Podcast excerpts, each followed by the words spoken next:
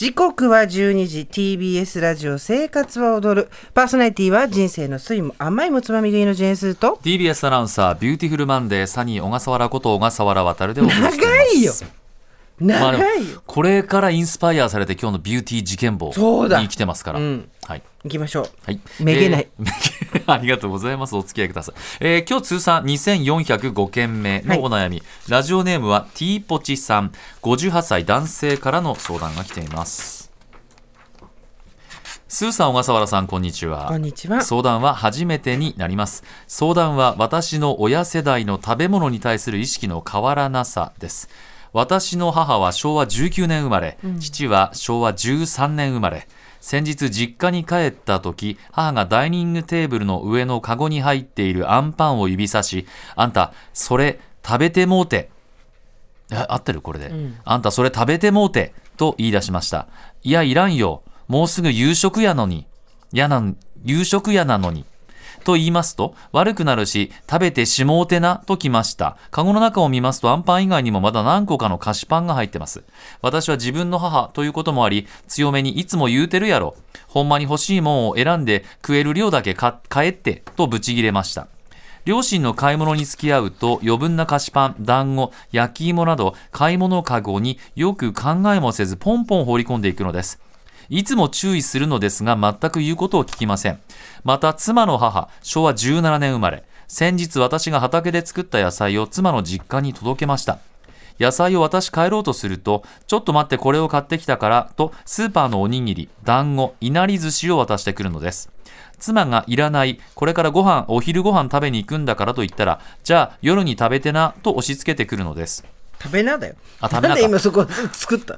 そうか。あじゃあ、じゃあ夜に食べ、食べ、食べな？と押し付けてくるのです。そう、私たちが野菜を持ってくると聞いて、スーパーにわざわざ買い物に行ってくれたのですが、はっきり言ってありがた迷惑。その日は、夜はもう予定があり、とても食べられません。妻が、お母さんが食べなよと言うと、私はこの野菜をありがたくいただきたいただくから無理、なんて言うんです。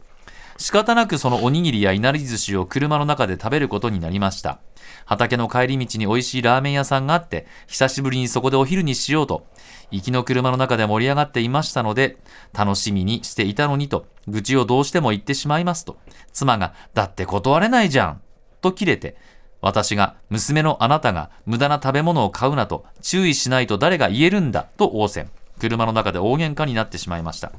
そして私が仕事でお世話になっているギャラリーの女性社長、昭和19年生まれ。えー先日、私の車で一緒に出かけることがあったのですが、途中高速の、高速のパーキングで食事をすることに。適当に自分の好きなものを食べましょうと、私はカツ丼を持ってテーブルに着きました。すると、社長はお盆の上にサンドイッチやフランクフルト、焼き鳥、団子など山盛りに乗せてやってきました。嫌な予感しかありません。そんなに食べるんですか？と恐る恐る聞くと、まさか、私はこんなに食べられないわよ。さあ食べて、と私に差し出してきます。私、育ち盛りの高校生じゃなく、間もなく還暦のおっさんですよ。その無駄食を買う金を、俺のギャラに上乗せしてくれ、と心の中で叫んでいましたよ。私らの親もこの社長も共通するのは戦前戦中の貧しい農村出身ということそれは想像を絶するひもじい思いをして育ったのでしょう。放満飽食が幸せの象徴だったのでしょう。にしてももうそんな時代はとっくに過ぎてしまって今や自分は医者に食事制限された分他人にカロリーを与えて満足をしているフード老害。その行為がありがた迷惑だとはこれっぽっちも思っていない。スーさんのお父様も確か戦争の頃のお生まれではありませんでしたか？お父様は自分や他人に無駄な食べ物を押し付けてきたりしませんでしょうか？とにかく私の周りの4人のフードロスをする恐怖症と言いますか無駄な食べ物を買う癖をどうやったらやめてもらえますかね？というですね。はい。はい。ねご相談いただいたんですけど、58歳まあいずれ我々も行く道だと思いますけどね、そのうちは父が13年なので、えー、ティーポチさんのお父様と同い年かな、うーん。えー食べ物を買って私に渡すっていうことはうちはないです。お金ないんで。お金で言って笑っちゃった。ただうん。何かを買って渡したいとか、うん。何かをあげたいっていう気持ちがはい。他人軸ではなく自分軸であってそれで少しいざこざがあったってことは過去にもありますし、私がお金あげた後に、うん。あのそのお金で何か買って返したいというか、ふざけんなっつっていいから 大事に使ってくれっつって。ちょっとそれは笑い話でしたけどただ本人としてはやっぱり、まああのこれね、うん。物理的に困る問題だったらすごくわかるんですよ。はい。実際に食べきれないものを渡されたり、うん。食べたいものではないって。ただ、そのおっしゃってる通りまああの農村生まれで貧しかったっていうことがどういう状況なのか私は正確には分かりませんけど少なくともその戦後戦争終わった後自分たちが大人になった時戦中はこの人たち小学生ですから、大人になったととにかく消費をすること、うん。購買をして消費をすることが幸せっていうのを徹底的に刷り込まれてきた世代です。うん。それは、まあ、個人差がもちろんありますし、はい。賢い方もたくさんいらっしゃるとは思うんですけど、傾向として車を買え、うん。家を買え、うん。海外旅行しろ自己拡張と成長が、えー基本的にお金で何かを買って消費することっていうのと直結してた世代ですから。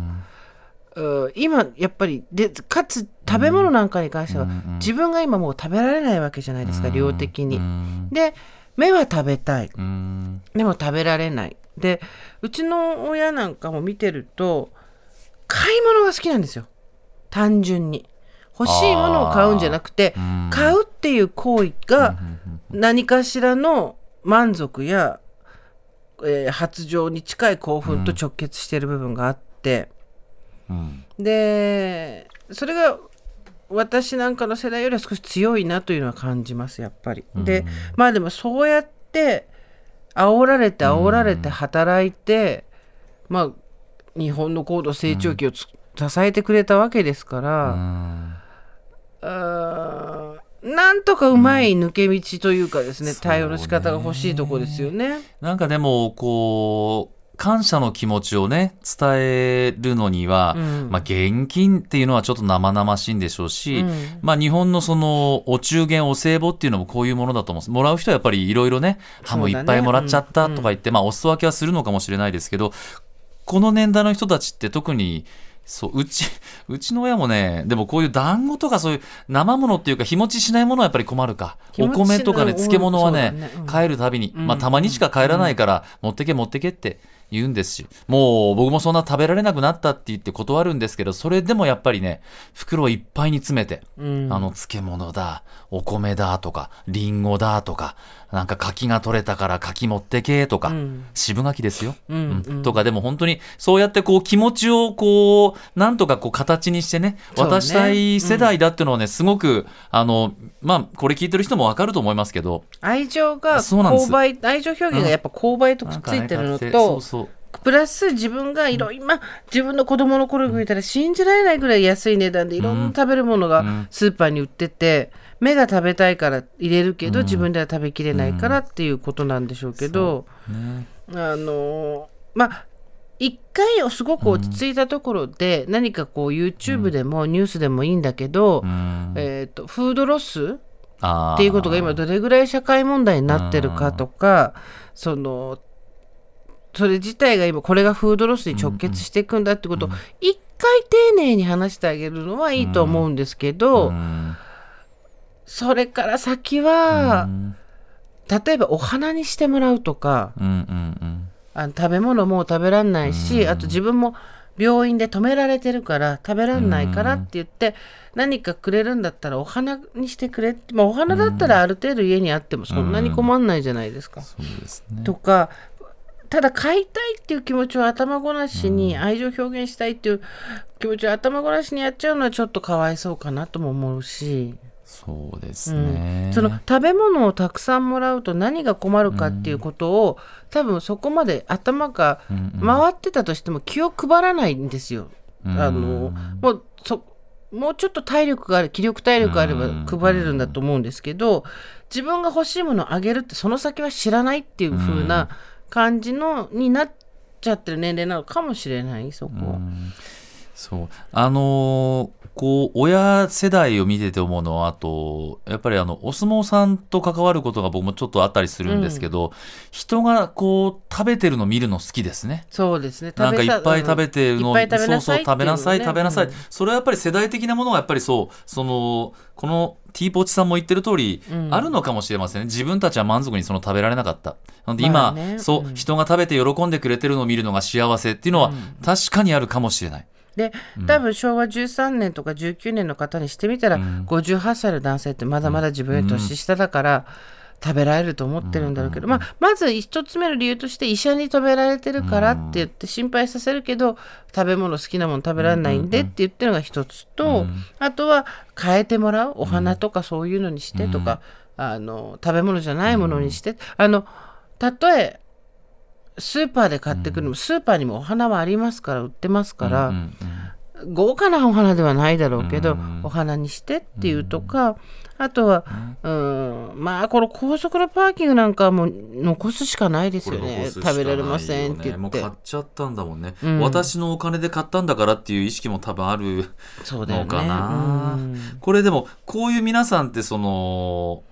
もったいないっていう気持ちも同時に持っててうちの親なんかねね。結構古いのをねあの食べずに取っておいたりしてもう食べられないでしょこれっていうのは、火を通せば大丈夫みたいな感覚で感覚でうちの親なんかも思ってるんで。いやいやこれはもう捨てなさいよっていうのを大事そうに食卓にな、ラップをしてたから大丈夫とかね。冷蔵庫に入れたから大丈夫とかっていうことも合わせて言いますね。うん、だからその、もったいないっていう気持ちももちろんあるし、うん。でも自分は食べきれない、うん。でも目が食べたい、うん。購買をしたいとかっていうのが全部合わさると